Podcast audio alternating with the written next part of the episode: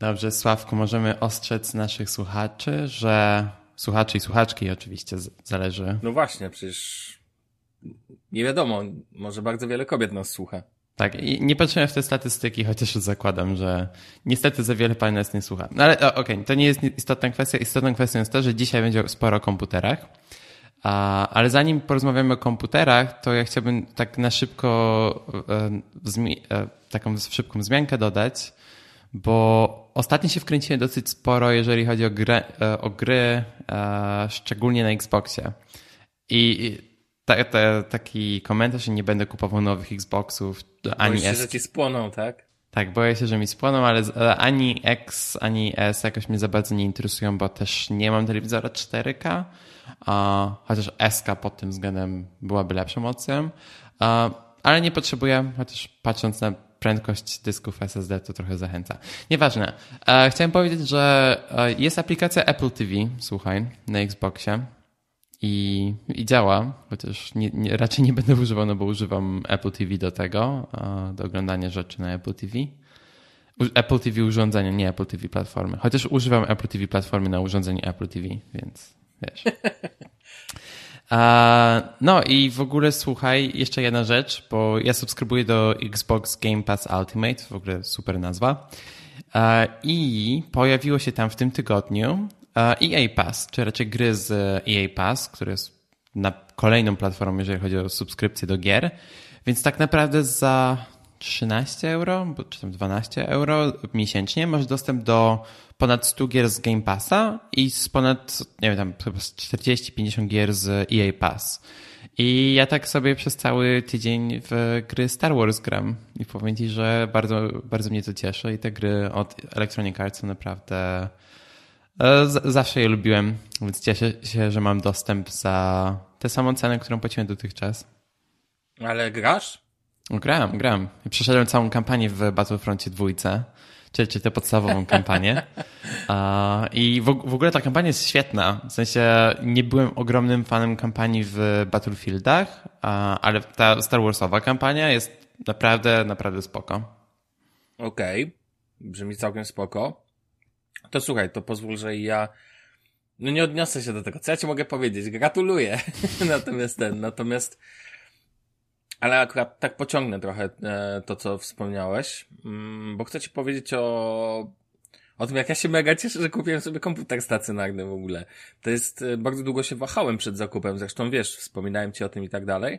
Natomiast myślałem, że w dzisiejszych czasach komputery stacjonarne to trochę już przeżytek i tak dalej, wiesz, już nie ma sensu, bo stacjonarka, no proszę, dobra, no chyba, że to jest iMac, zawsze mi się mylą nazwy. Tak, iMac. Ten piękny, albo duży Mac Pro. Ekran. Ten.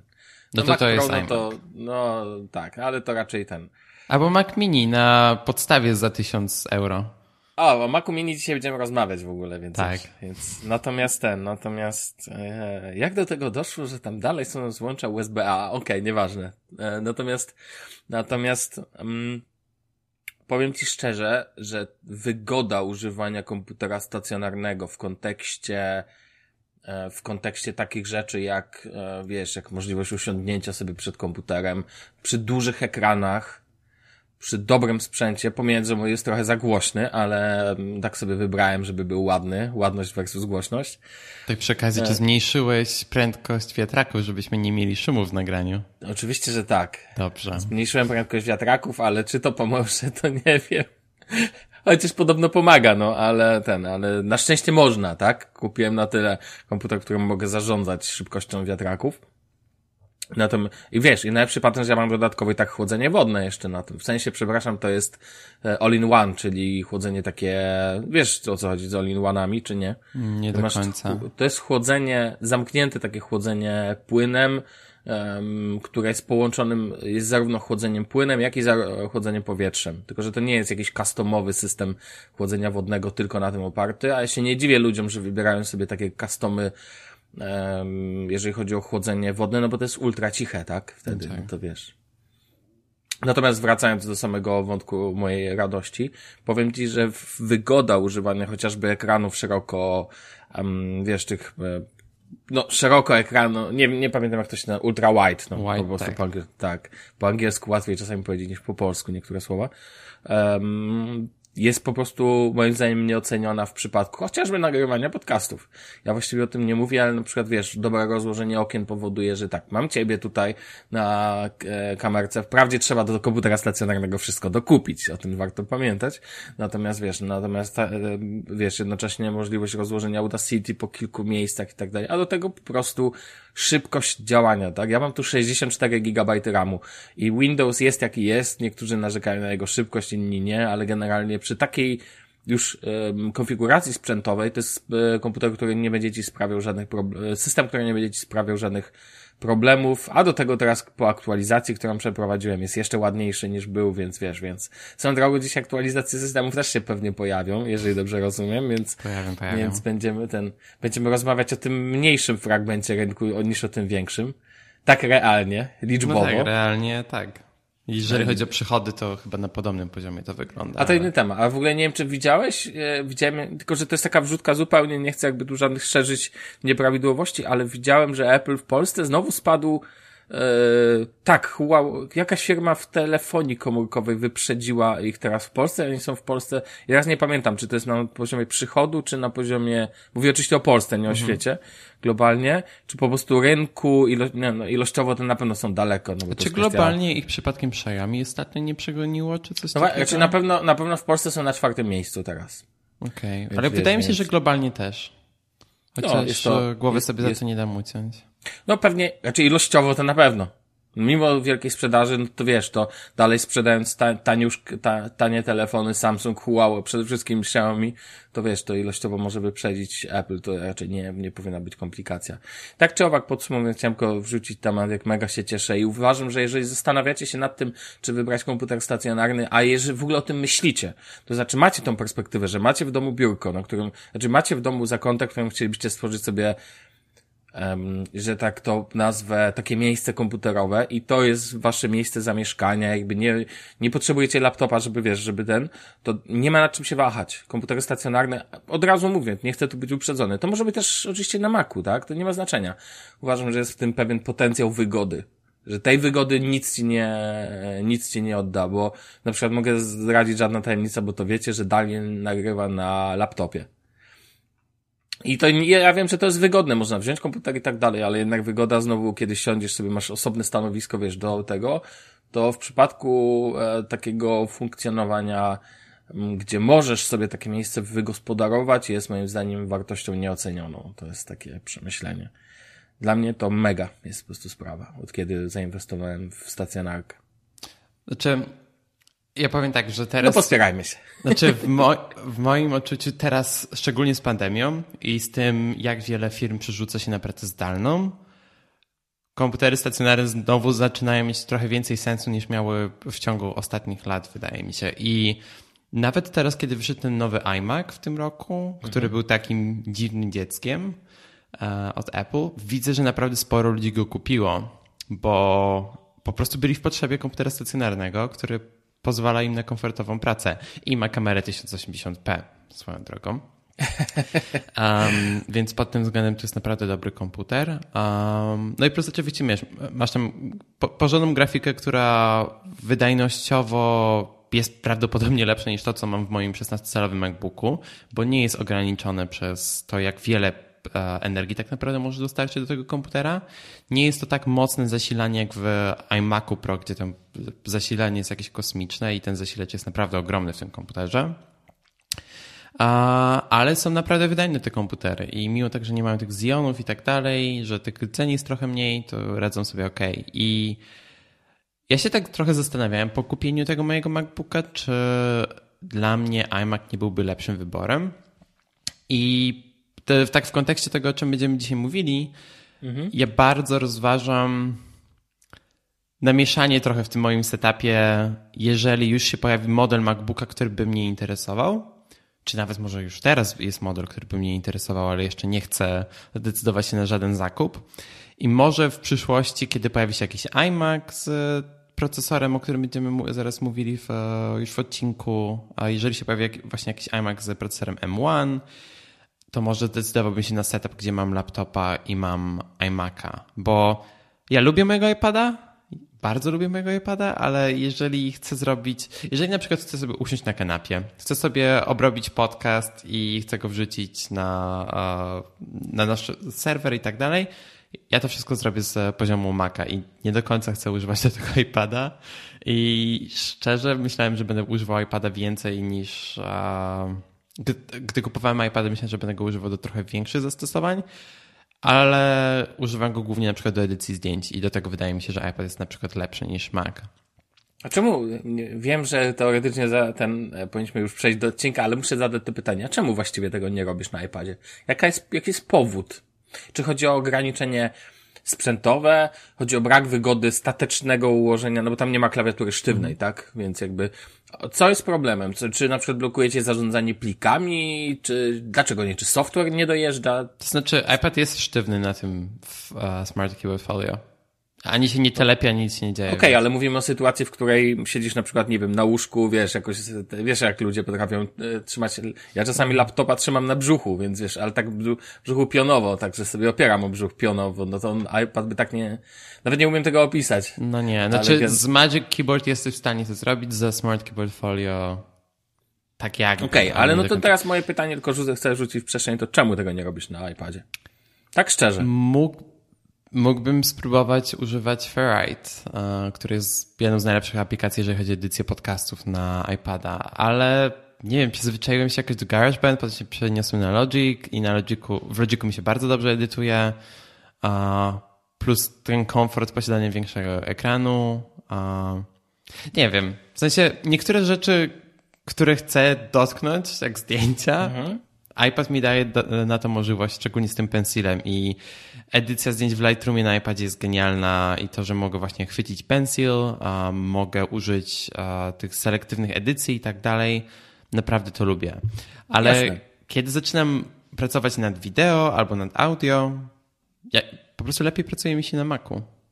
No ale to dalej zostawiłem pytanie, okej, spoko, rozumiem, że to nie jest jasna odpowiedź, ale to zastanów się gdzieś nad tym właściwie dlaczego.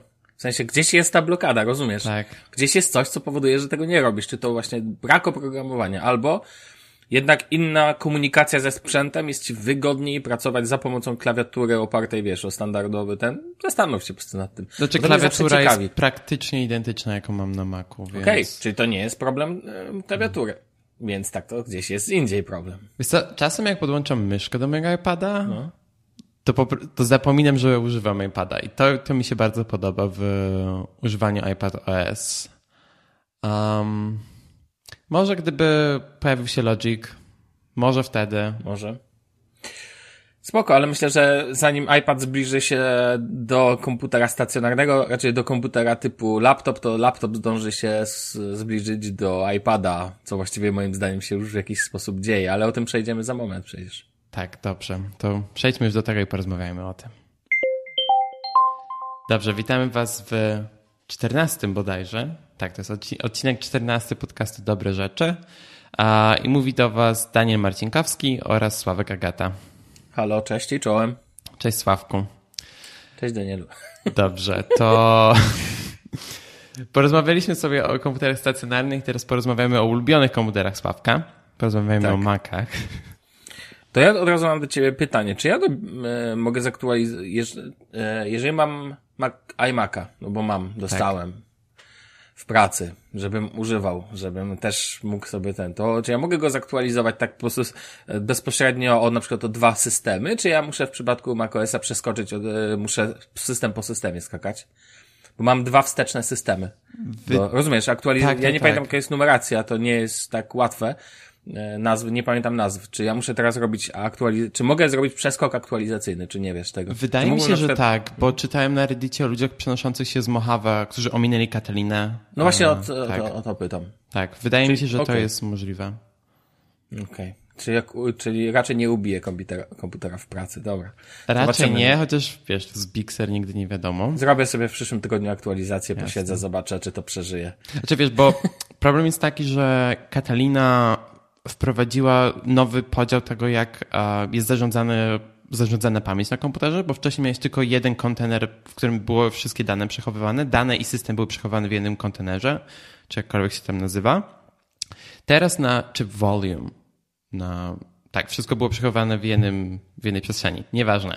W każdym razie od Kataliny to jest rozdzielone na system i na dane, co ma swoje plusy, bo możesz zaktualizować system, czy możesz nawet wrócić system do ustawień domyślnych bez usuwania swoich danych. To pod tym względem jest super, ale może to też prowadzić różne komplikacje. Chociaż jeżeli aktualizujesz Mojave, to Big Sur, to te wszystkie zmiany powinny się zadziać automatycznie. Technicznie. To ja cię jeszcze nie pytam, czy warto zaktualizować do Big Sur, bo to jeszcze się pojawi, więc może później cię o to zapytam. No ja chciałbym najpierw porozmawiać, słuchaj, o tym tak naprawdę, co się pojawiło w tym tygodniu na konferencji Apple, co już w przyszłym tygodniu trafi w ogóle na półki sklepowe, więc wydaje mi się, że zrobi się bardzo ciekawie, jeżeli chodzi o rynek komputerowy przez najbliższe 2 lata. Wydaje mi się, że będzie dosyć sporo się działo zarówno po stronie Apple, jak i po stronie Microsoftu. A chociaż po stronie Microsoftu już się oczywiście zaczęło dziać, ale to też pewnie wspomnimy. No. Apple tak. M1. Tak się nazywa nowy procesor, który znajdzie się w 3 nowych komputerach jak na razie od Apple. Będzie powoli wprowadzany do kolejnych komputerów. I ja tylko chciałem się na szybko zatrzymać przy tej nazwie. Spodziewałem się, że to jednak będzie A14 albo A14X albo coś związanego z tym nazewnictwem. Dlaczego? No bo A w przypadku urządzeń w przypadku tych procesorów odpowiada za po prostu A od Apple. I M oczywiście stoi za Maciem i tak dalej, ale wydawało mi się, że Apple będzie próbowało bardziej połączyć to wszystko w jeden zunifikowany system, nazwijmy to. Bo nawet w tych DTK, w tych developer kits, które wysyłali w trakcie lata, wszystkie te komputery działały na A12Z, przepraszam. Czyli na tym procesorze, który możecie znaleźć w iPadach Pro z 2020 roku. Więc wydawało mi się, że to będzie bardziej ten kierunek, tylko że zostanie to przebrandowane na A14 i tak dalej. Chociaż słyszałem bardzo dobry argument, że tak naprawdę daje to Macom możliwość rozwijania tych procesorów w swoim własnym tempie, nie razem z iPhone'ami, z iPadami. Bo nowe procesory od Apple, te A14, A15 i tak dalej, one zawsze będą się pojawiały z nowymi iPhone'ami, z nowymi iPadami. Więc to, że to będzie niezależne nazewnictwo i niezależna platforma, tak jakby od tej serii A, może wpłynąć bardziej pozytywnie na rozwój tej serii M. Co o tym myślisz? Myślę, że jeżeli chodzi o kwestię nazewnictwa i tak dalej, to totalnie jest to whatever. Uważam, że odcięcie się wyraźne od procesorów mobilnych, mimo tego, że to moim zdaniem ARM jako postrzeganie to są procesory w takim ujęciu w końcu wywodzą się z komórek, że tak powiem, jest celowym zabiegiem, jasnym i czytelnym, mówiącym o tym, żeby ludzie nie łączyli tego, żeby nie myśleli, że mają procesor z telefonu w komputerze, bo to pamiętaj, że to nie ma być komputer tylko dla użytkowników takich jak ty, ja, czy wszelcy inni ludzie, którzy mają jakąkolwiek wiedzę, jakąkolwiek podstawową wiedzę o tym, co chcą kupić, tylko także dla takich userów totalnie, których to niby nie obchodzi, ale nie chcieliby słyszeć, że mają procesor z telefonu w komputerze. Oczywiście bardzo upraszczam, zdaję sobie z tego sprawę, mówię takim postrzeganiem ziutka spod bloku. Ale ja mam ciekawy komentarz w tej kwestii, bo często słyszę o ludzi, którzy właśnie się nie interesują technologią i którzy kupują komputer i pierwsze na co patrzą to czy laptop ma i7, czy i9, czy tam i5. Tak. I to jest, jeżeli kupujesz MacBooka Air z i7, to nie znaczy, że to będzie ten sam procesor, który znajdziesz w 16-calowym MacBooku, bo jest ograniczony przez to, jak dużo energii jesteś w stanie włożyć w ten procesor. I ta sama kwestia jest oczywiście z A12Z, który był w tych DTK, które Apple dostarczało deweloperom, bo tam miałeś ten sam procesor, który masz w iPadzie, ale znacznie więcej energii, z której ten procesor mógł skorzystać. I tak naprawdę M1, tak na papierze i patrząc na całą specyfikację tego procesora, jest bardzo zbliżony właśnie do tej serii A14, którą teraz Apple wydało z iPadem R i z iPhone'ami 12. A czemu właściwie M? Jak sądzisz? M od Maca i to zostało potwierdzone przez Apple w wywiadach. Okay. No dobra, to dobrze wiedzieć, dziękuję. No. Ja bym chciał, żeby to było G6. Tak. A czemu G? G, bo tak się nazywały procesory w Power Mac. W Power Macach. No. I ostatni procesor, jaki był, to była G5 i to byłoby fajne takie nawiązanie. Jeżeli follow up. Dokładnie. Okej, spoko. No generalnie myślę, że to M1 to tylko początek. A czy to wiadomo, to żadne tam odkrycie Ameryki, tak? Nie, dokładnie. Będziemy lecieć dalej. Tak, no dalej oczywiście to, co jest istotne, to gdzie ten M1 trafi, czy raczej do jakich urządzeń na początku trafi. Mhm. I tutaj spodziewałem się, szczerze powiedziawszy, powrotu 12-calowego MacBooka, bo to jest zawsze taka fajna platforma dla Apple do eksperymentowania. Wydaje mi się, że może ten komputer wróci w trochę odnowionej formie, może nie wiem, z dotykiem czy coś takiego w pewnym czasie, bo ten komputer jednak wprowadził bardzo dużo zamieszania, jeżeli chodzi o to, jak komputery Apple wyglądały w przyszłości po pojawieniu się tego 12-calowego laptopa. Bo oczywiście dostaliśmy nowy trackpad, dostaliśmy klawiaturę, którą wszyscy zdążyli już znienawidzić, dostaliśmy niskonapięciowy procesor i dostaliśmy USB-C, które wtedy jeszcze nie było portem Thunderbolt, ale to już był pierwszy komputer Apple z USB-C. Więc trochę po cichu na to liczę, że ten komputer się wróci w jakiejś formie, która wprowadzi również takie duże zmiany jakby kształtujące trochę przyszłość komputerów Mac. No jestem ciekaw. A to, co dostałem... No? Co tam... Nie, no bo chciałem powiedzieć tylko odnośnie niego, że zawsze fascynowała mnie jego nazwa. MacBook. Bo dobrze pamiętam, że się po prostu nazywał MacBook. Tak, dokładnie.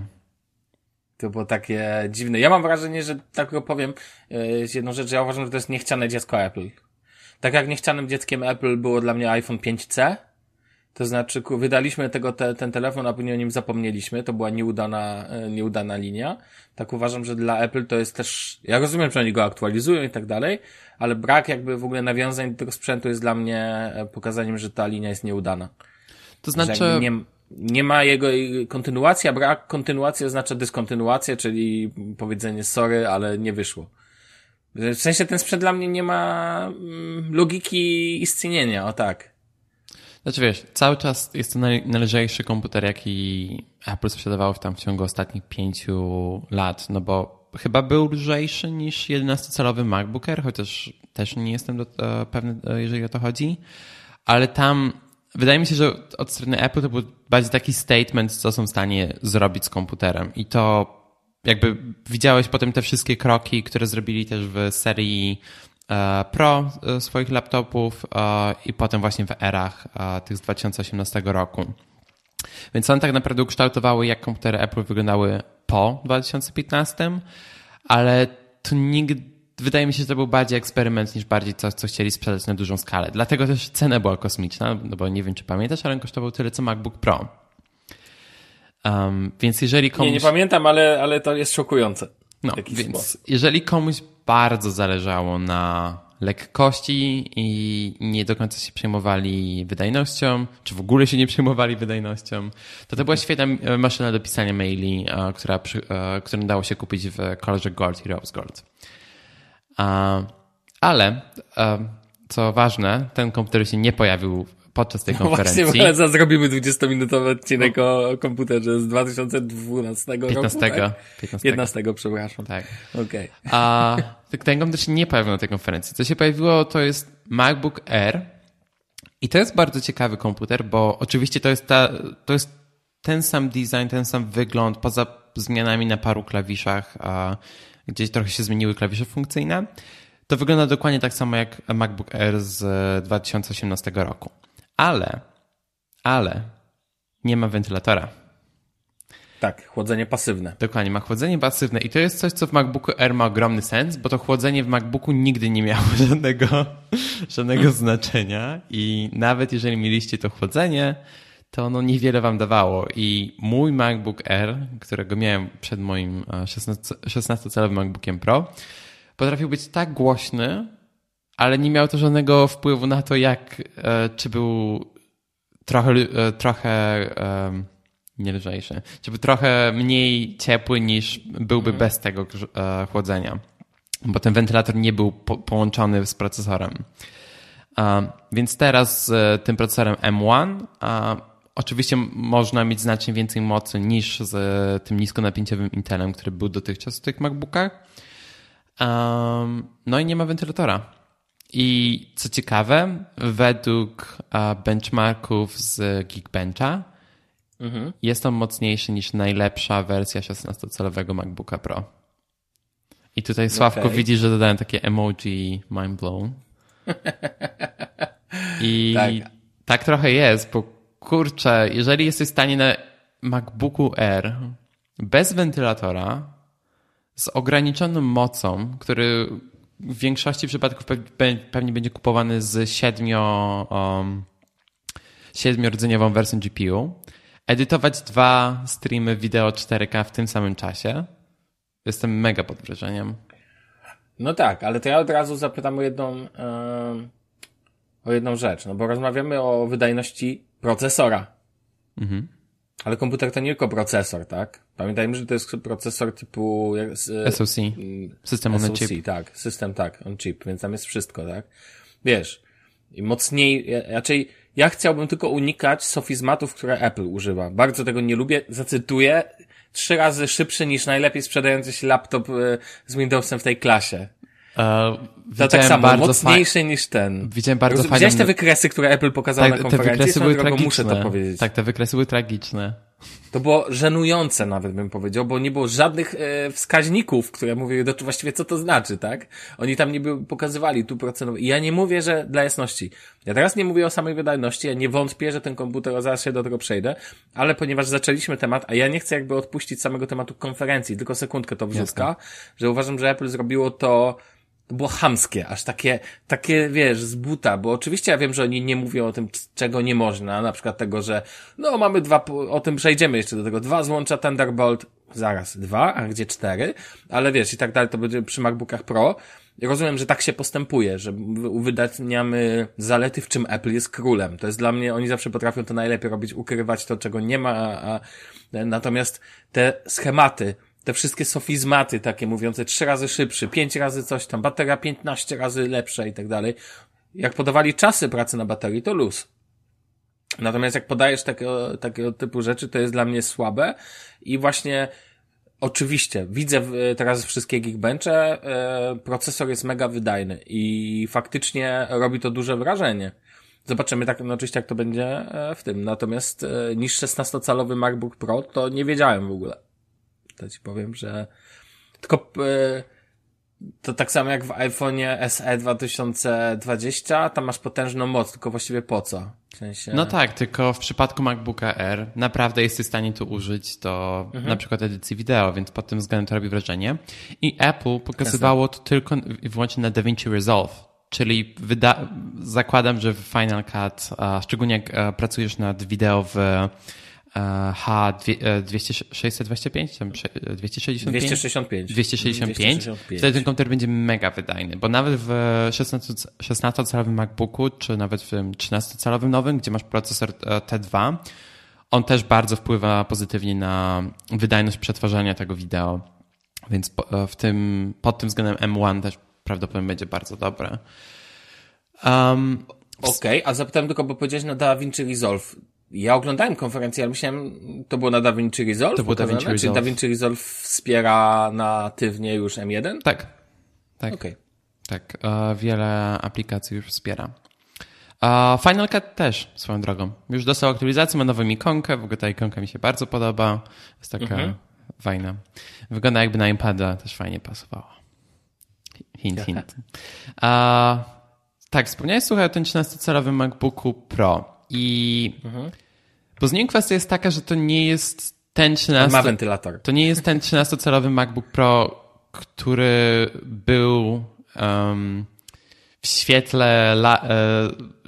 świetle chwały i tak dalej na początku tego roku, nie wiem jak to w ogóle powiedzieć.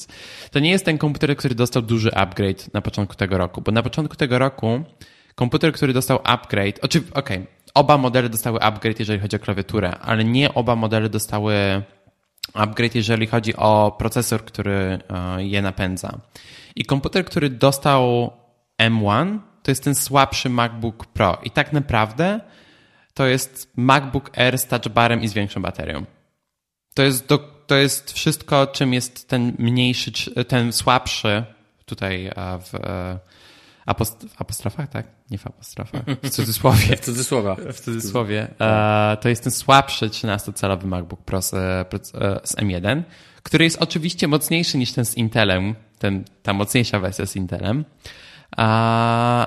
Ale nie jest to ten wydajniejszy MacBook Pro, którego Apple wydało w tym roku, ten z Intelem 10. generacji. Ten model, który jest zastąpiony przez ten z M1, to jest model, który miał wcześniej procesor 8. generacji. Dlatego też masz tam tylko i wyłącznie 2 porty Thunderbolt. I wydaje mi się, że to, co Apple chce tutaj zrobić, to są te plotki, które są na temat 16-calowego MacBooka Pro i 14-calowego MacBooka Pro z nowym designem. I wydaje mi się, że może w marcu, może w trakcie WWDC w przyszłym roku zobaczymy kompletnie nowy design 13 czy tam 14-calowego MacBooka i 16-calowego MacBooka, który już będzie miał ten procesor M1, może też będzie miał jeszcze bardziej wykoksowaną grafikę niż mają modele z M1. Ale to, co dostaliśmy teraz, to jest ta słabsza, jeszcze raz w cudzysłowie, wersja tego 13-calowego MacBooka. I ja cały czas jestem pod wrażeniem, jak dużą moc oferuje ten komputer i to, że w ogóle ma 20 godzin na baterii, to jest wow. A MacBook Air 18. MacBook Air ma 18, to cały czas jest bardzo duża różnica. Tak, to jest ogromna różnica, ale MacBook Pro 20 godzin na baterii to jest mega, mega dobry wynik. Warto w ogóle się na tym czasie pracy zatrzymać na sekundę, bo uważam, że jakby to jest w ogóle jedna z, jeżeli nie największa, to jest moim zdaniem, moim zdaniem to jest największa zaleta nowych MacBooków. Mhm. Genialny czas pracy na baterii. Oczywiście nie widzieliśmy go w testach, ale zakładam, że nie będą robić jakiś typu, nagle to spadnie do, nie wiem, 8 godzin czy 10, tak?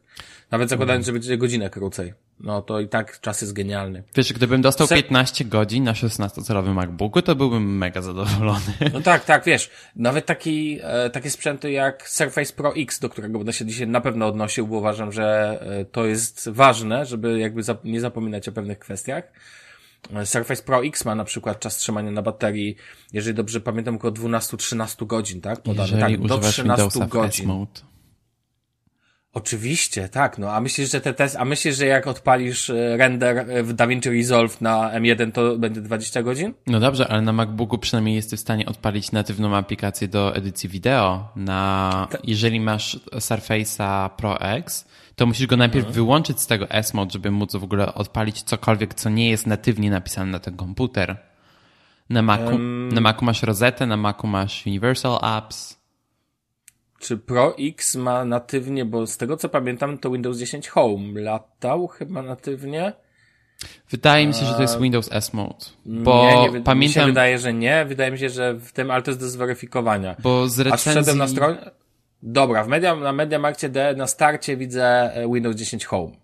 Okay. Ale nie będę się spierał, bo nie pamiętam. Tak, przyznam, nie pamiętam i tak dalej. Tak, bo to jest Windows 10 Home, ale on jest domyślnie uruchomiony w S-Mode. I w S-Mode masz dostęp tylko do aplikacji z Windows Store. No tak. I to jest... Wydaje mi się, bo oglądałem recenzję z The Verge i właśnie to jest coś, o czym wspominał Dieter Bohn, że w momencie, kiedy ten komputer jest na S-Mode, wtedy ta bateria trzyma genialnie. Ale jeżeli wyłączysz ten S-Mode i wtedy używasz... Wtedy pojawia się Windows, a wiesz co robi Windows z baterią? To samo co Chrome z RAM-em. Więc wiesz, No właśnie. No może przesadzam oczywiście, no ale to jest ta moc u Apple tego, że masz wszystko w jednym ekosystemie, tak? Tak, plus ta Rosetta naprawdę sobie dobrze radzi, jeżeli chodzi o konwertowanie tych aplikacji, więc... Tak, ale plus to nie jest wirtualizacja, co nie? Tak. Wiesz o tym? Tak, to jest emulacja. Emulacja, tak. Plus też jak patrzę na aplikacje, które ja mam na swoim komputerze, tak naprawdę większość już działa pod natywnie z M1. Mhm.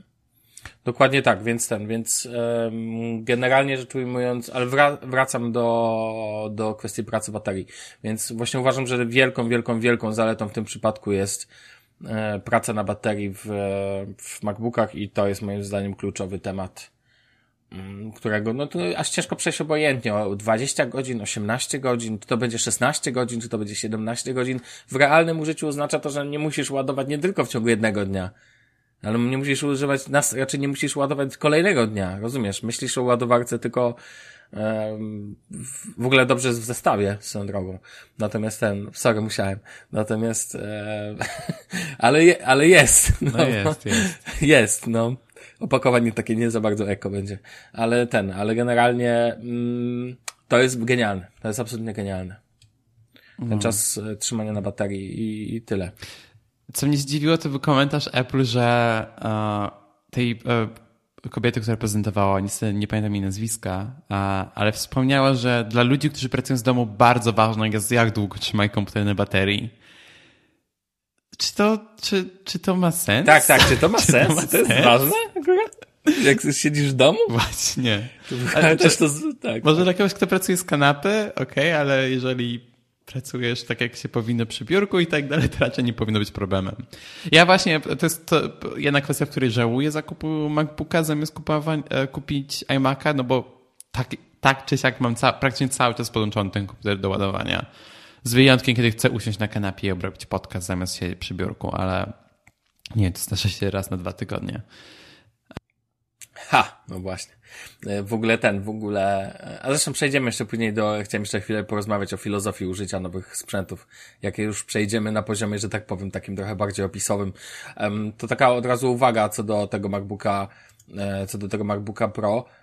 Myślisz, że ten wiatrak naprawdę jest, raczej Apple pewnie wyszło, że jest on tam potrzebny, tak? Mhm. Ale przecież to jest ten sam chip, to ja nie za bardzo rozumiem czemu. No dobrze, ale jeżeli nie masz wiatraka, to jesteś ograniczony, jak długo ten procesor może trzymać ten na tej maksymalnej prędkości, co nie? W momencie, kiedy dodajesz wiatrak, wtedy ta maksymalna wydajność procesora może być utrzymana przez dłuższy czas. Okej, dobra. Więc to jest też kwestia w desktopach, bo w desktopach przez to, że masz znacznie lepsze zarządzanie, jeżeli chodzi o ciepło w tym komputerze, ten procesor może utrzymać znacznie wyższe clock speed, jak to się nazywa po polsku. Tak. Prędkość zegar. Tak, możesz utrzymać ten zegar na znacznie wyższym poziomie niż mógłbyś utrzymać w tym MacBooku Air. Okay. Więc wiesz, mój MacBook Air potrafił tak spowolnić na prostym callu na Google Meet czy coś takiego, więc wydaje mi się, że do takich zastosowań to też będzie ok. Bo używanie tych aplikacji do wideo zdecydowanie zżera zasoby procesora, więc jeżeli masz chłodzenie, to na pewno to będzie miało pozytywny wpływ na to, jak długo ten komputer może wytrzymać pod presją. Kolejny komputer, który poza właśnie tymi MacBookami, który się pojawił, to trochę niespodzianka, trochę w sumie można było się tego spodziewać, to jest Mac Mini. I właśnie, byłeś zaskoczony? Szczerze nie, bo skoro było DTK dla deweloperów i tak dalej, to w sumie wydanie Maca Mini dla Apple nie było jakimś wielkim problemem, wydaje mi się, ale ten komputer jest trochę inny, niż bym się tego spodziewał. Po pierwsze, on jest srebrny, on nie jest w wersji Space Gray. Myślisz, że to uzależniony jest od chipa w środku? Tak. Wydaje mi się, że jeżeli robisz komputer desktop, który musi pracować z ekranem 6K za 6000 euro, wtedy musi być Space Gray oczywiście. Wtedy musi być srebrny. Bo inaczej by nie pasował do komputera. To tak jak u mnie, dopiero jak dodałem dużo LEDów, to komputer jest szybszy, bo im więcej LEDów w stacjonarce, tym komputer jest szybszy, wiadomo. Dokładnie. Ale co jest bardzo ciekawe w tym modelu, to jest to, że po pierwsze Apple zostawiło Maca Mini z Intelem w mocniejszej konfiguracji, czyli jest konfiguracja, która w Niemczech kosztuje ponad 1200 € i tam masz 6-rdzeniową i5 z dyskiem 1,5. I ten Mac Mini z M1 zaczyna się na prawie 800 €, co jest w miarę okej ceną, jeżeli chodzi o komputery Apple.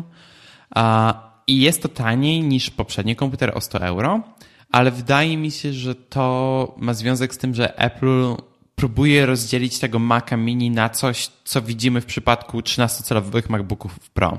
Czyli, że masz ten słabszy model, który ma dwa porty Thunderbolt i to samo jest w przypadku Maca Mini. I potem masz ten model, który ma 4 porty i to jest ten model, który na razie został z Intelem, ale za jakiś czas może Apple wyda Mac Mini Pro czy coś takiego, co jest w ogóle super nazwą i mam nadzieję, że nigdy się nie pojawi. Ale w każdym razie tak, ten komputer jest inny niż ten Mac Mini, którego mieliśmy dotychczas, ale wydajnościowo będzie to prawdopodobnie, znaczy oczywiście będzie to mocniejsze niż 13-calowy MacBook Pro, no bo jest w stanie dostarczyć do niego więcej mocy i masz również lepsze zarządzanie chłodzeniem i tak dalej. Też jest to aktywnie chłodzony system. No, ale jestem ciekaw, jak ten Mac Mini się rozwinie w przyszłości, ale tak jak mówię, zaskoczony nie jestem, że się pojawił. Widziałeś w ogóle, widziałem takie zdjęcia pokazujące Maca Mini z tego z M1 w środku, jak on tam ma dużo jeszcze miejsca tak naprawdę, jak to ładnie jest poukładane, no bo przez to, że M1 jest jako chip, nie dość, że zawiera tak naprawdę w sobie większość elementów potrzebnych do pracy komputera, to sam w sobie jest mały, co powoduje, że masz miejsce na inne rzeczy. To tak, 5-nanometrowa technologia. Tak. To wiesz, to tak naprawdę potencjał rozwojowy jest dla tego typu sprzętów. Chociaż ciekawe jest to, że pewnie do ogólników jeszcze przejdziemy, ale że zaczęli od tych sprzętów, które są najmniejsze, jakby to inaczej nazwać, wiesz o co mi chodzi, gdzie jakby nie jest najważniejsza wydajność, tylko najważniejsza jest wielkość, mobilność w przypadku, oczywiście nie w przypadku Maca Mini, chociaż to jak na komputer stacjonarny jest bardzo mobilne urządzenie. Natomiast generalnie sam Mac Mini mnie zafascynował bardziej portami niż tym, że był, no bo jednak to urocze, złącze słuchawkowe, 2 złącza USB-A, w zestawie widziałem chyba port Ethernet, który uważam za jeden z kluczowych portów cały czas. No, nie tylko. W ogóle ja akurat dla mnie ważne jest, żeby w laptopie też był, bo to jest wygodne. Oczywiście na szczęście dzisiaj można to ogarnąć stacjami ładowania, wszelkimi replikatorami, wszelkimi hubami i tak dalej, to nie problem. Natomiast generalnie akurat w przypadku komputera stacjonarnego, no to nie wyobrażam sobie takiej braku opcji podpięcia Ethernetem. Natomiast generalnie powiem Ci szczerze, uważam, że na tym komputerze z tym komputerem można stworzyć świetny, nie wiem, że to mówię w przypadku Apple, low-costowy, taki stacjonarny komputer do domu. No tak. I bardzo wydajny. Szczególnie z z Pro Retina, Pro Display XDR. Widziałem w ogóle tam, ktoś chyba MKBHD skomentował, że jak te dwa sprzęty, może ten komputer z tym ekranem można łączyć? Rozumiesz, że jakby taki low-costowy z bardzo high-costowym sprzętem. Znaczy, co mi się najbardziej podobało w tych zdjęciach, które Apple pokazywało, to jest to, że podstawa dla tego ekranu jest droższa niż sam komputer. A, okej. Okay. No bo podstawa kosztuje 1000 €, a komputer kosztuje 800 €. Ale w ogóle to w takiej sytuacji możesz naprawdę go sobie kupić, tego Maca Mini, do tego dorzucić jakiś przyzwoity ekran po prostu, nie musi to być nic ekstra, wiesz, fancy. Jeżeli zależy Ci na macOSie, a przecież są tacy użytkownicy, Hackintosh chociażby. Swoją drogą Hackintosze de facto będą wykonalne chyba, jak dobrze rozumiem, za jakiś czas, patrząc po wsparciu systemowym dla procesorów M1 i jakby w ogóle dla procesorów linii M i filozofii jakby, z jaką Apple podchodzi, no bo w pewnym momencie pewnie nie będzie już wsparcia wstecznego dla intelowych sprzętów, ale to jest jakby tak już bardzo przyszłościowo. No, wydaje mi się, że to jest bardziej 5 lat, coś takiego. Jak za Apple 2 lata, dziękuję, do widzenia, radźcie sobie. To znaczy, wiesz, to nawet sam fakt, że dopiero co niedawno wydali Maca Pro, nie wydaje mi się, że nagle by rzucili wsparcie dla tego systemu. Wydaje mi się, natomiast generalnie co do Maca Mini, ja mogę Ci tylko powiedzieć tyle, że mi się bardzo podoba, chociaż wolałbym ciemniejszą wersję. Ale mógłbym go tulić. Jasne. No, znaczy, ja nie wiem, zawsze byłem fanem tego komputera, nigdy nie był to komputer, który u mnie znalazłby miejsce. Ja bym bardziej szedł w stronę iMaca, bo bardzo lubię te ekrany i szczerze ma to bardzo dużo sensu, bo te ekrany 5K są dosyć drogie i jeżeli możesz kupić to wszystko w ramach jednego pakietu, to wcale nie jest to tak drogie, jak się wydaje. Nie, wcale. Wcale, no. Ale jestem bardziej zainteresowany właśnie, gdy pojawi się nowy iMac, a może to będzie coś, co by się u mnie znalazło, ale zobaczymy. Tak czy siak Mac Mini w tej obecnej formie jest ciekawy, ale jestem ciekaw, co przyniosą kolejne miesiące. Pozwól, że jeszcze trochę ogólnie o tych sprzętach. Chciałem kilka rzeczy zwrócić uwagę. Po pierwsze uważam, że narzekanie na design w przypadku MacBooka Pro lub MacBooka Air jest trochę śmieszne w kontekście tego, ile on na przykład będzie trzymać na baterii. Dave 2D zwrócił na to uwagę w swoim filmie i uważam, że ma rację, że ludzie, naprawdę to nie ma większego znaczenia. Te komputery i tak są ładne, jeżeli już ten.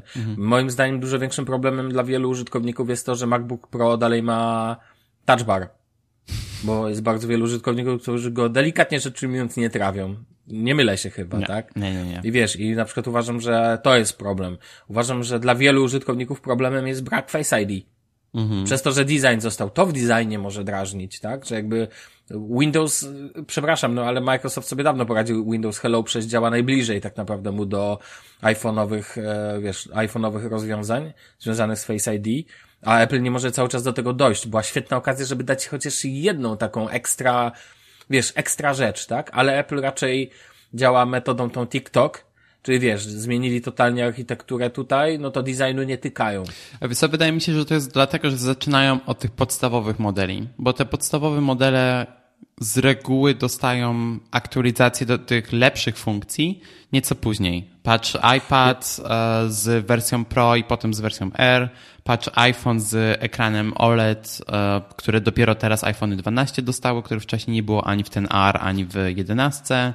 I wydaje mi się, że to jest ten sam kierunek, że najpierw zobaczymy ogromne zmiany, jeżeli chodzi o design w MacBookach Pro, tych mocniejszych, czyli w 16-calowym i 13-14-calowym, cokolwiek to będzie. W iMacach, które błagają o aktualizację, jeżeli chodzi o design na tym poziomie. I w czymkolwiek innym tam jeszcze Apple wymyśli, bo wydaje mi się, że najbliższe miesiące i najbliższe 2 lata będą bardzo interesujące, jeżeli chodzi o komputery, które Apple będzie wydawało na rynek. Bo nawet mimo tego, że ten design, jeżeli chodzi o MacBooki Pro, się nieco zmienił, ten ekran jest trochę większy w 16-calowej wersji, która wcześniej była 15-calową wersją, klawiatura jest inna i tak dalej, to cały czas jest to ten sam design, który znamy z 2016 roku. Wydaje mi się, że ten 2021 albo 2022, zobaczymy, przyniosą spore zmiany, jeżeli chodzi o design tych komputerów i pozwolą na dodanie nowych funkcji. Tutaj przed odcinkiem rozmawialiśmy ze Sławkiem o tym, że fajnie było, gdyby się 5G pojawiło, czy LTE, czy cokolwiek. LTE w ogóle, raczej LTE, 5G, dokładnie. No to jest aż dla mnie szokujące, że to ja tylko szybka wrzutka, że Microsoft ze swoim z Qualcommem ma natywnie, wspiera w Surface Pro Xie wsparcie dla LTE. To jest na poziomie przecież samego chipu. A tutaj tego wsparcia nie ma, tak? I wszyscy przeszli nad tym w ogóle, no bo to jest to, co mówię, tak? Apple świetnie ukrywa to, czego nie ma. Natomiast dla mnie w tego typu komputerach, szczególnie mobilnych, no dobra, okej, znowu powiem, jesteśmy w takich czasach, że mobilność nie ma aż tak wielkiego znaczenia, no bo pandemia, wiadomo. Natomiast nie zmienia to faktu, że docelowo to jest ważne, no bierzesz, szczególnie jak masz 18, taki MacBook Air, tak? Bierzesz go ze sobą, wrzucasz do plecaka, no on jest ultra, wiesz, baterii nie podłączasz, no i chciałbyś sobie użyć, wiesz, nie robić teraz z telefonu punktu dostępowego, tylko chcesz po prostu, wiesz, no to oczywiste, tak? No co, ten komputer ma być offline, czy jak? Rozumiesz, wydaje mi się, że to jest coś, na co możemy liczyć w najbliższych miesiącach. I tak, też tak mi się wydaje, tak. No i wydaje mi się, że przynajmniej na WWDC w przyszłym roku albo dostaniemy jakiś hint. M2. Tak, M2 prawdopodobnie, no bo też, to też bardzo zależy od procesora, no bo w przypadku Microsoftu masz procesory od Qualcomma i Qualcomm oczywiście też dostarcza technologię, jeżeli chodzi o LTE i o 5G. I w najnowszych iPhone'ach zresztą masz procesor od Qualcomma, który odpowiada za 5G. I Apple chyba w zeszłym roku kupiło część Intela, która się zajmuje produkcją tego typu chipów. Więc bardzo prawdopodobne, że ta technologia, którą Apple kupiło, za jakiś czas trafi do może do iPhone'ów, które się pozbędą procesorów od Qualcomma, bo już Apple będzie miał własną technologię, jeżeli o to chodzi. I... Przerzućmy to teraz do tego, do kompów. Tak. I to, co nam zostało na hałdach. Tak, no i do komputerów. Znaczy wiesz, no jest też sporo technologii, które się najpierw pojawiły w iPadach. iPady na przykład najpierw dostały promotion, którego iPhony nadal nie mają. iPady na przykład najpierw dostały LTE, które się potem dopiero pojawiło w iPhone'ach 5. I też wiele innych zmian. Chyba Lightning też się w ogóle najpierw pojawił w iPadzie. To nie wiem. Więc tak naprawdę wydaje mi się, że niektóre z tych zmian mogą się najpierw pojawić w Macach, a potem dopiero przejść do iPhone'ów. Tak, na przykład właśnie z tym radiem, jeżeli chodzi o połączenie mobilne. Ja już nie chcę Ja chciałem tylko powiedzieć, że czekam, aż Maci będą dotykowe i będą... No właśnie, to chciałem dokładnie teraz powiedzieć. Tak. Przecież teraz to jest ARM, więc dostały wsparcie dla aplikacji z iPada, no w sensie iOS-owych, tak? No a te aplikacje, ja nie wiem, czy one będą tak, to jakoś system będzie rekonfigurować pod inny typ interfejsu niż interfejs dotykowy? To będzie interfejs iPada. Okej. No tak, rozumiem, tylko że dalej interfejs iPada jest interfejsem generalnie dotykowym, tak? Pod to. No chyba, że coś się zmieniło totalnie, że wiesz, że teraz interfejs jest na iPadOS jest tylko przeznaczony pod myszkę, no bo chyba tak nie jest, tak? Nie, no oczywiście to jest dotyk przede wszystkim. No właśnie, dotyk first. I wiesz, i w takiej sytuacji po prostu dla mnie brak wsparcia, znaczy ja rozumiem, no taka filozofia, ktoś powie po co mi to i tak dalej, po to, że jak zaczniesz używać zrozumiesz po co. Tak czasem mam wrażenie, że jakby na przykład wsparcie dla Pena jakby się pojawiło, no ale to już takie marzonka, to mam wrażenie, że Samsung wyjdzie pierwszy, bo nie wiem czy słyszałeś, że S21 ma mieć wsparcie dla S Pena, ale ma mieć będzie mieć S Pen. Tak, ale nie będzie mieć S Pena w zestawie? Ale ma mieć wsparcie. To jest głupie, bo wtedy ten S Pen będziesz gubić bez sensu. A czy będzie miał dziurę na S Pena, tylko bez S Pena go... Nie, tak nie będzie. Może to będzie bo pewnie Samsung też pójdzie w płaskie ramki teraz, to może. O nie, niech nie idą w ten design, błagam, litości, nie.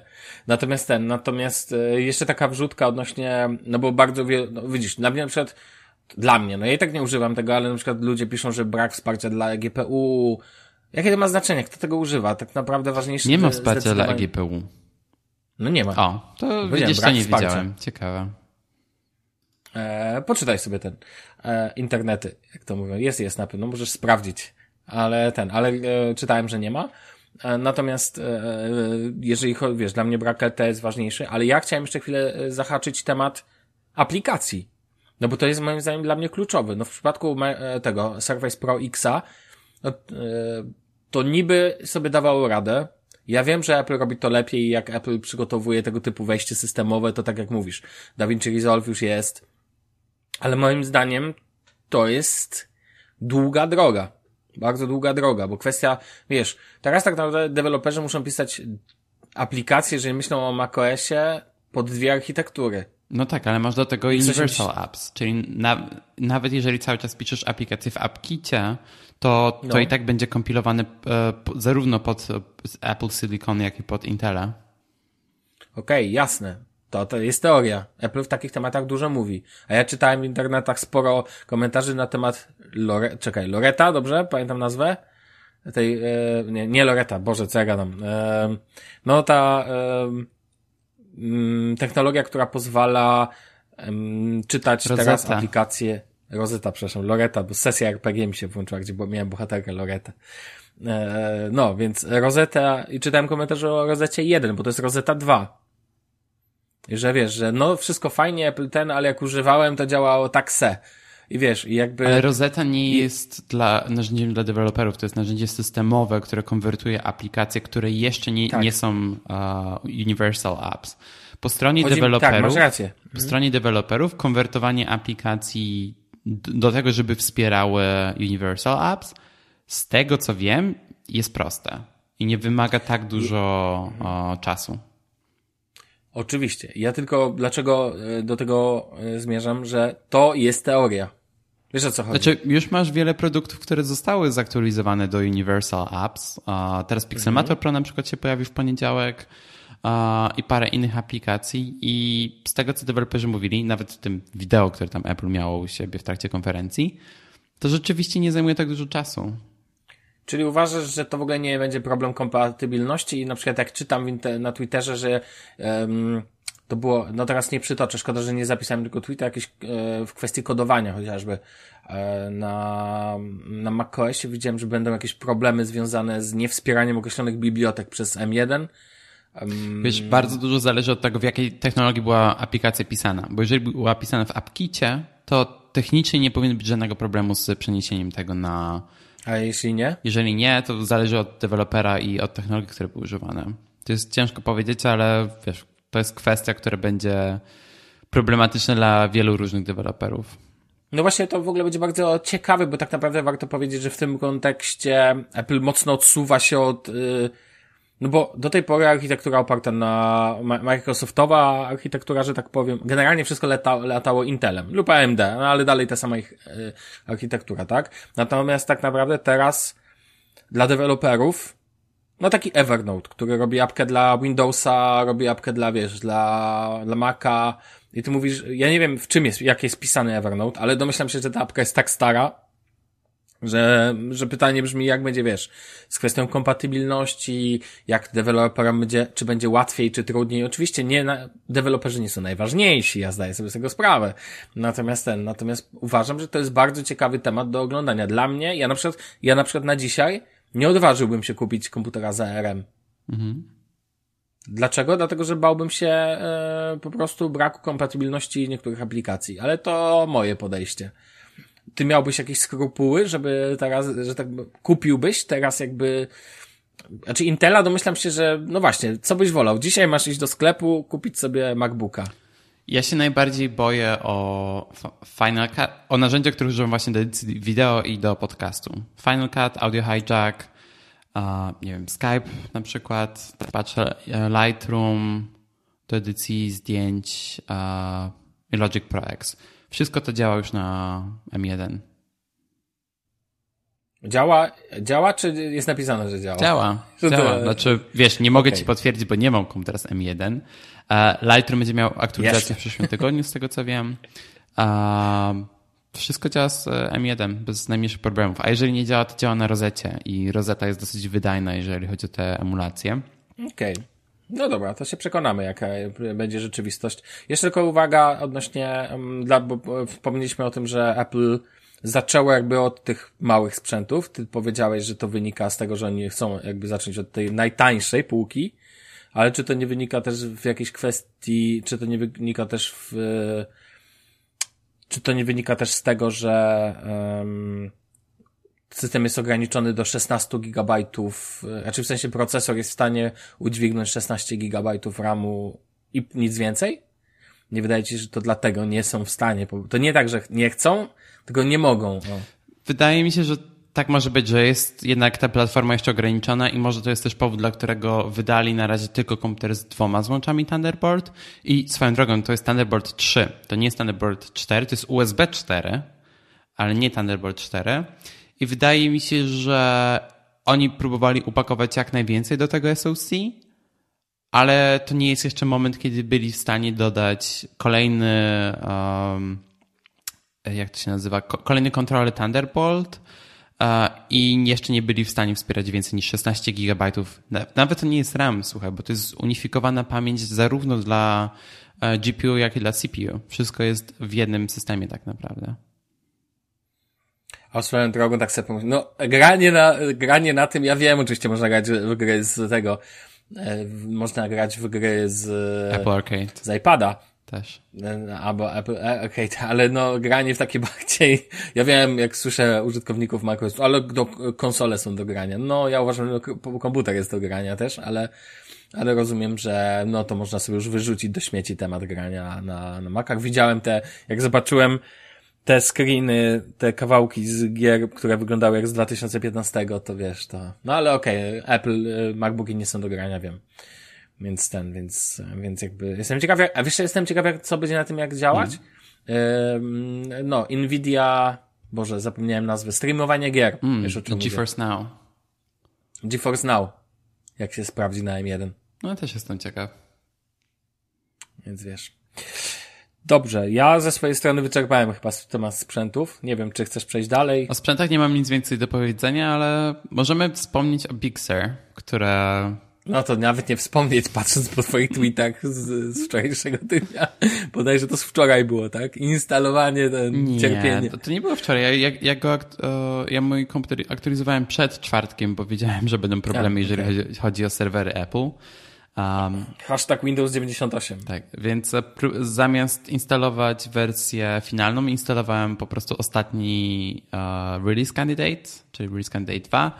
Okazało się, że był to jeden build niższy niż się wszyscy spodziewali, więc zaktualizowałem już do pełnej wersji. Teraz mam pełną wersję, ale żadnych większych zmian nie było. I miałem trochę problemów, jeżeli chodzi o BreachOS. I BreachOS jest systemem, który zarządza Apple T2, czyli na MacBookach, właśnie na niektórych MacBookach Pro i na, wydaje mi się, najnowszym iMacu. Ten procesor T2 odpowiada za bezpieczeństwo komputera, bezpieczeństwo dysku, kamery, mikrofonów i tak dalej. I Touch ID. To jest tak naprawdę procesor ARM, który masz w środku Mac, który odpowiada za niektóre rzeczy, z którymi sobie radzi lepiej niż Intel. No i miałem problem taki, że nie byłem w stanie, ten BridgeOS, który zarządza tym procesorem, nie był w stanie się zaktualizować. I non-stop dostawałem błąd w okolicach 12, 10 minuty aktualizacji, coś takiego. I to był bardzo... Występował ten sam błąd u wielu innych użytkowników, więc to nie było tylko tak, że to jestem odosobnionym przypadkiem. Dopiero po pół dnia jakimś magicznym sposobem mi się to samo zaktualizowało i dostałem tylko okno od instalatora Big Sur: hej, może zrestartować komputer. Okej. Zaktualizowałem, wszystko działa bez najmniejszych problemów. Teraz nagrywam podcast na właśnie komputerze z Big Sur. Audio Hijack działa, QuickTime działa, więc wszystko jest okej.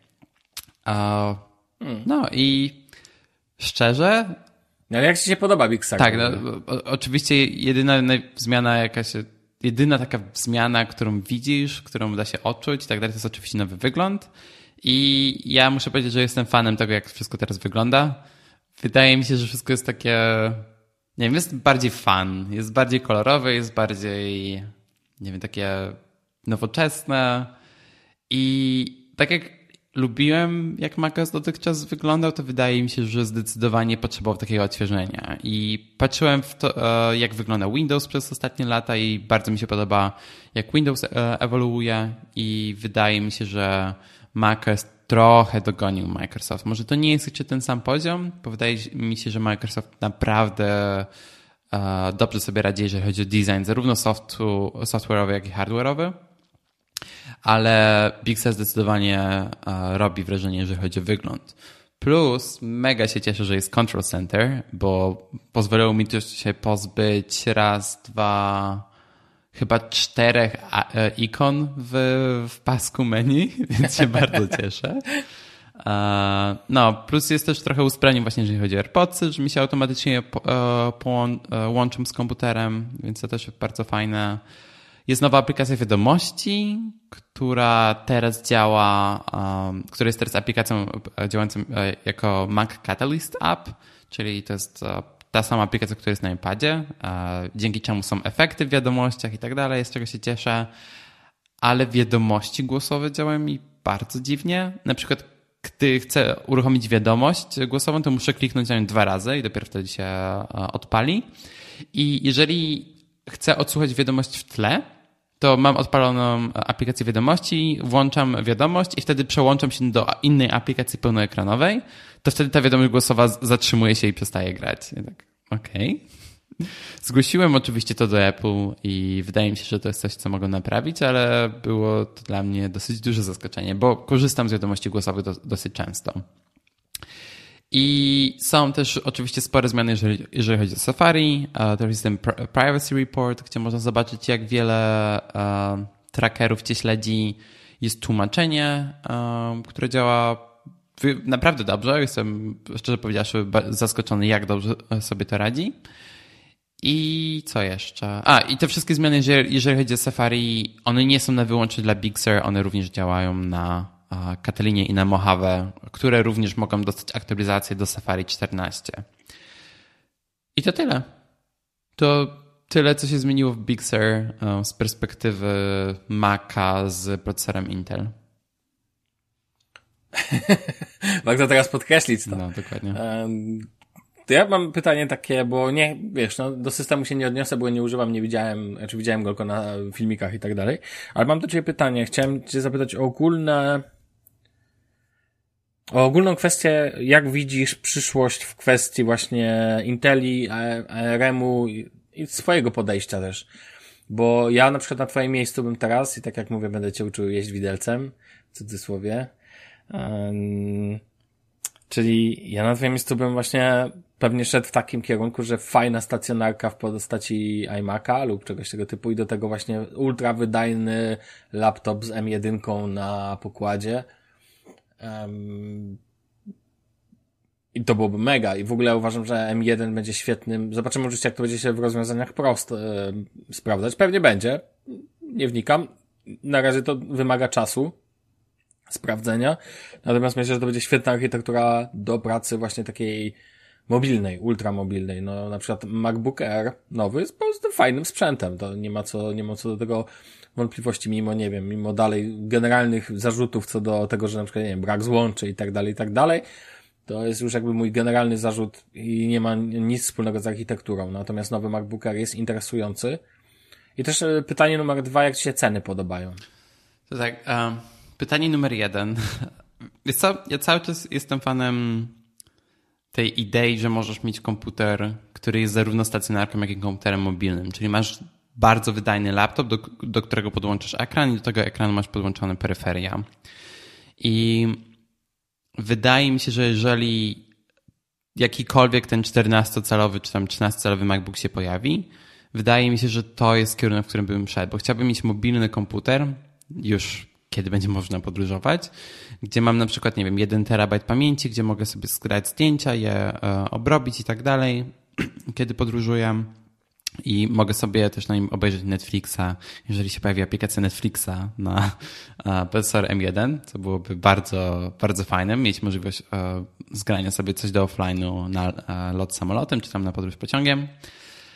Więc już to możesz zrobić aplikacją iPadową. No przecież. Tak, jeżeli Netflix się na to zgodzi.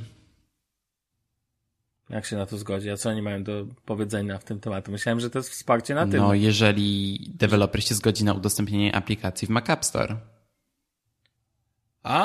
To jeszcze muszą się zgodzić na to. Okej, to nie wiedziałem. No tak, więc na przykład Facebooka... Myślałem, że wszystkie działają po prostu i tyle. Na przykład Facebooka i Instagrama nie będzie. Facebook już zapowiedział. Więc mam nadzieję, że będzie to wsparcie. Okej. Tak, więc mam nadzieję, że będzie to wsparcie, no bo na Windowsie mają tego typu rozwiązanie, więc nie widzę powodu, dla którego nie miałoby tego być na macOS. Jeżeli chodzi o ceny... Tak, Mac Mini nie jest dla mnie zaskoczeniem, że jest tańszy, bo tak jak mówię, to tak naprawdę jest taki tańszy model Maca Mini, przez to, że nie ma złączy Thunderbolt, nie ma 4 złączy Thunderbolt, tylko 2, jest srebrny, czyli nie jest Pro, wiadomo. I jeżeli chodzi o MacBooki, myślałem, że będą tańsze, bo to, że Apple już nie używa procesorów Intela, oznacza, że oczywiście cały czas muszą kupić te procesory od TSMC, czy tam od innego dostawcy, którego sobie wybrali. Ale spodziewałem się, że będą one trochę tańsze ze względu na to, że Apple już nie płaci tego Intel Tax, bo jednak te Intel sobie dosyć sporo życzy za procesory, więc to było dla mnie trochę zaskoczenie. Spodziewałem się przynajmniej 100 euro mniej od każdego komputera, który się pojawi z M1. To pewnie jest 100 euro mniej, tylko to 100 euro zostało nie w twojej kieszeni. No, w sensie twojej, no. Wiadomo. Ale z drugiej strony się cieszę, że te ceny zostały na tym samym poziomie, bo gdy pojawił się nowy MacBook Air w 2018 roku, to ta cena poszła w górę zdecydowanie tam o 200-300 euro. Więc dobrze, że to się znowu nie zadziało, chociaż zobaczymy, jeżeli się pojawi nowy wygląd tych urządzeń, czy wtedy może Apple nie podniesie cen. Co do tego, czy Apple nie podniesie cen, mogę ci powiedzieć, podniesie, bo to Apple. I nie mówię, że tylko oni mają taką tendencję, bo wiele firm ma. No, Surface'y tanie też nie są, więc tutaj wiesz, nie ma co się tam szczypać. No tak. Natomiast ja jestem bardzo ciekawy właśnie rozwoju architektury. Jestem cholernie ciekawy. W ogóle to mnie najbardziej w tym ciekawi, bo uważam, że czytałem takie artykuły, że jesteśmy w fazie przełomowej i tak dalej. Ja bym aż tak daleko nie szedł, ale jednak pytanie brzmi, co zrobi teraz Intel, tak? Jak będzie, raczej dla Intela, no, ale wiesz, dla Intela Apple jest tylko pewnym wycinkiem rynku i to niedużym. To też powiedzmy sobie szczerze, tak? To procentowo to nie jest tam najważniejszy element. Przecież nawet naklejek na komputery nie dają. No właśnie, dokładnie. Więc wiesz, więc jak już to nie tylko od Microsoft, ale wiesz, serwery i tak dalej, no bądźmy szczerzy, tak? No, to, że nie wiem, jeden z drugim, przepraszam, spłaszczę to teraz. Jeden z drugim hipsterem nie kupią MacBooka z Intelem, to pewnie Intela aż tak nie... No dobra, pewnie zaboli jakiś tam procent. Pieniądz jest pieniądz. Natomiast tak całkiem serio mówiąc, to i tak uważam, że jest to ważny moment na rynku, ponieważ Apple jak robi coś, to stara się to robić w miarę dobrze. I o ile jak Microsoft wydał Surface'a Pro X, to cały czas była to jakaś tam ciekawostka. Mimo tego, jak Microsoft do tego podszedł, to jednak takie wejście na biało, wiesz, takie z drzwiami, no bo to takie wejście z drzwiami, moim zdaniem w architekturę ARM w wykonaniu Apple może mieć znaczenie. Znaczy ma na pewno, bo dla deweloperów i tak dalej to ma znaczenie, ale na tym może też zyskać rynek Microsoftu, tak? Wiesz o co chodzi? Znaczy rynek ta część rynku. I szczerze mówiąc nie boję się o pozycję Intela ostateczną, bo uważam, że to jeszcze długo, zresztą nie wiem, czy oni tam są głupi w tej firmie, ale zakładam, że nie, więc pewnie będą potrafili w jakiś sposób dostosować się do rynku. Pytanie, moim zdaniem dużo ciekawa sytuacja jest tak to przed Qualcommem. Wydaje mi się, że Qualcomm na tym zyska. Qualcomm bardzo na tym zyska, wydaje mi się, bo Qualcomm jest w stanie dostarczyć tę samą technologię, którą jest w stanie dostarczyć Apple, czyli 5-nanometrowa technologia tego procesora. A Intel cały czas jest w epoce kamienia łupanego z 10-nanometrowymi procesorami, tak naprawdę. Tak, a widziałeś, co AMD pokazał? Ja uważam, że to jest na przykład, AMD ostatnio swoimi procesorami zaczął wyprzedzać nową linią Ryzenów, zaczął wyprzedzać Intele. Może się tym nie interesowałeś, ale to ci mogę powiedzieć, że wydajnościowo nagle okazuje się AMD? No więc tak naprawdę konkurencja Intela może bardzo dużo na tym zyskać i wydaje mi się, że Intel będzie coraz mniejszym graczem na rynku. Jeżeli się nie dostosują do tego rynku, może się to dla nich źle skończyć. I wydaje mi się, że Qualcomm już nawet z tym dealem, który mają z Microsoftem, czy nie wiem, czy są inne urządzenia, prawdopodobnie są inne urządzenia z ARM. Chyba ThinkPad jest w wersji z ARM, co nie? ThinkPad pewnie jest, wiesz, nie interesowałem się, nie zdziwiłem się. Wydaje mi się, że jest i nawet, że ma procesor, że nawet ma LTE, a pamiętam u Mr. Mobile widziałem na kanale, tak. Okej. Ja na przykład wiem, że jeszcze długo nie przejdę ze względów zawodowych chociażby, tak? Bo prywatnie, prywatnie to nie wyobrażam sobie tego, ale na przykład wiesz, wiem, że u mnie... Słuchaj, oprogramowanie, którego używa wielu terapeutów, ten nie ma nawet wersji 64-bitowej, to o czym my rozmawiamy w ogóle. Więc w ogóle nie ma o czym dyskutować. A co do Intela, to wiesz, to jednak jest firma założona w latach 60., w 68 roku. Apple, ja jeszcze w nich wierzę, tak? Zobaczymy. To nie chodzi o to, że im kibicuję, bo mam to totalnie gdzieś. Ja nie jestem z tych, tak jak ludzie się cieszą, że Apple ma nowe, te wyższe dochody. Kogo to obchodzi? W sensie, co mi to daje? Tak samo to, czy Intel się utopi, czy nie. Tak jak się mówi o Nokii, że Nokia niby upadła, tak naprawdę Nokia jest potężna na rynku, na przykład tworzenia, wiesz, sieci bazowych, jakichś tam rzeczy i tak dalej. Natomiast wracając do tematu, uważam, że zyska na tym przede wszystkim Qualcomm. To jest w ogóle dla nich okazja do bo chcecie pokonkurować z Apple, mamy dla was procesory. Rozumiesz, to jest, wiesz. a Microsoft przetarł szlak. Myślę, że horyzont rynkowy jest tu najciekawszym tematem tak naprawdę, bo dla użytkownika to jeszcze jakiś czas będzie się zmieniać, fluktuować, ewoluować i tak dalej, natomiast przyszłość jest intrygująca w tym przypadku. Dokładnie. Czy ktoś kupował Nvidię, co nie? Czy to nie był kto kupował tę Nvidię? A to sobie sprawdź, ja nie pamiętam. Ale nie, no Nvidia na pewno nie, czekaj, Nvidia, amerykańskie przedsiębiorstwo komputerowe będącym jednym bla bla bla. Nvidia kupiła tak ARM. Tak, to inny temat. Właśnie tak. Nie wiedziałem, czy jedno, czy drugie kupiło.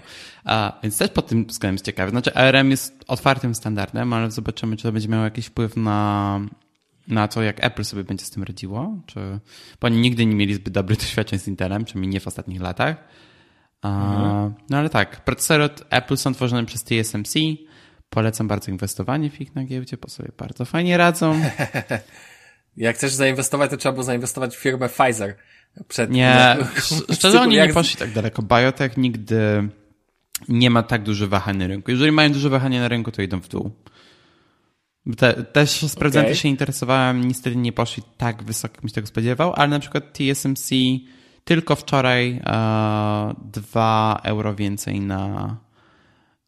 na akcji, więc nieźle.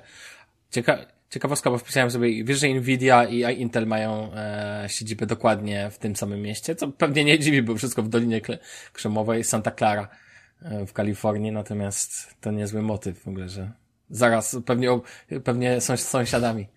Pewnie często na kawę się spotykają czy coś. Dokładnie tak. Hej, Intel, idziemy na kawę. Dobra. Słuchaj, Sławku, wydaje mi się, że to tyle. Wydaje mi się, że to jest taki teaser, kończyć. Co się będzie działo w najbliższym roku. Zobaczymy. No, ale to będzie ciekawe. Myślę, że w końcu, ale to pokazuje jedną rzecz. Tak, bardzo mocno rozwijał się rynek mobilny przez ostatnie lata. Chyba czas, żeby zaczął się rozwijać rynek komputerów. Tak.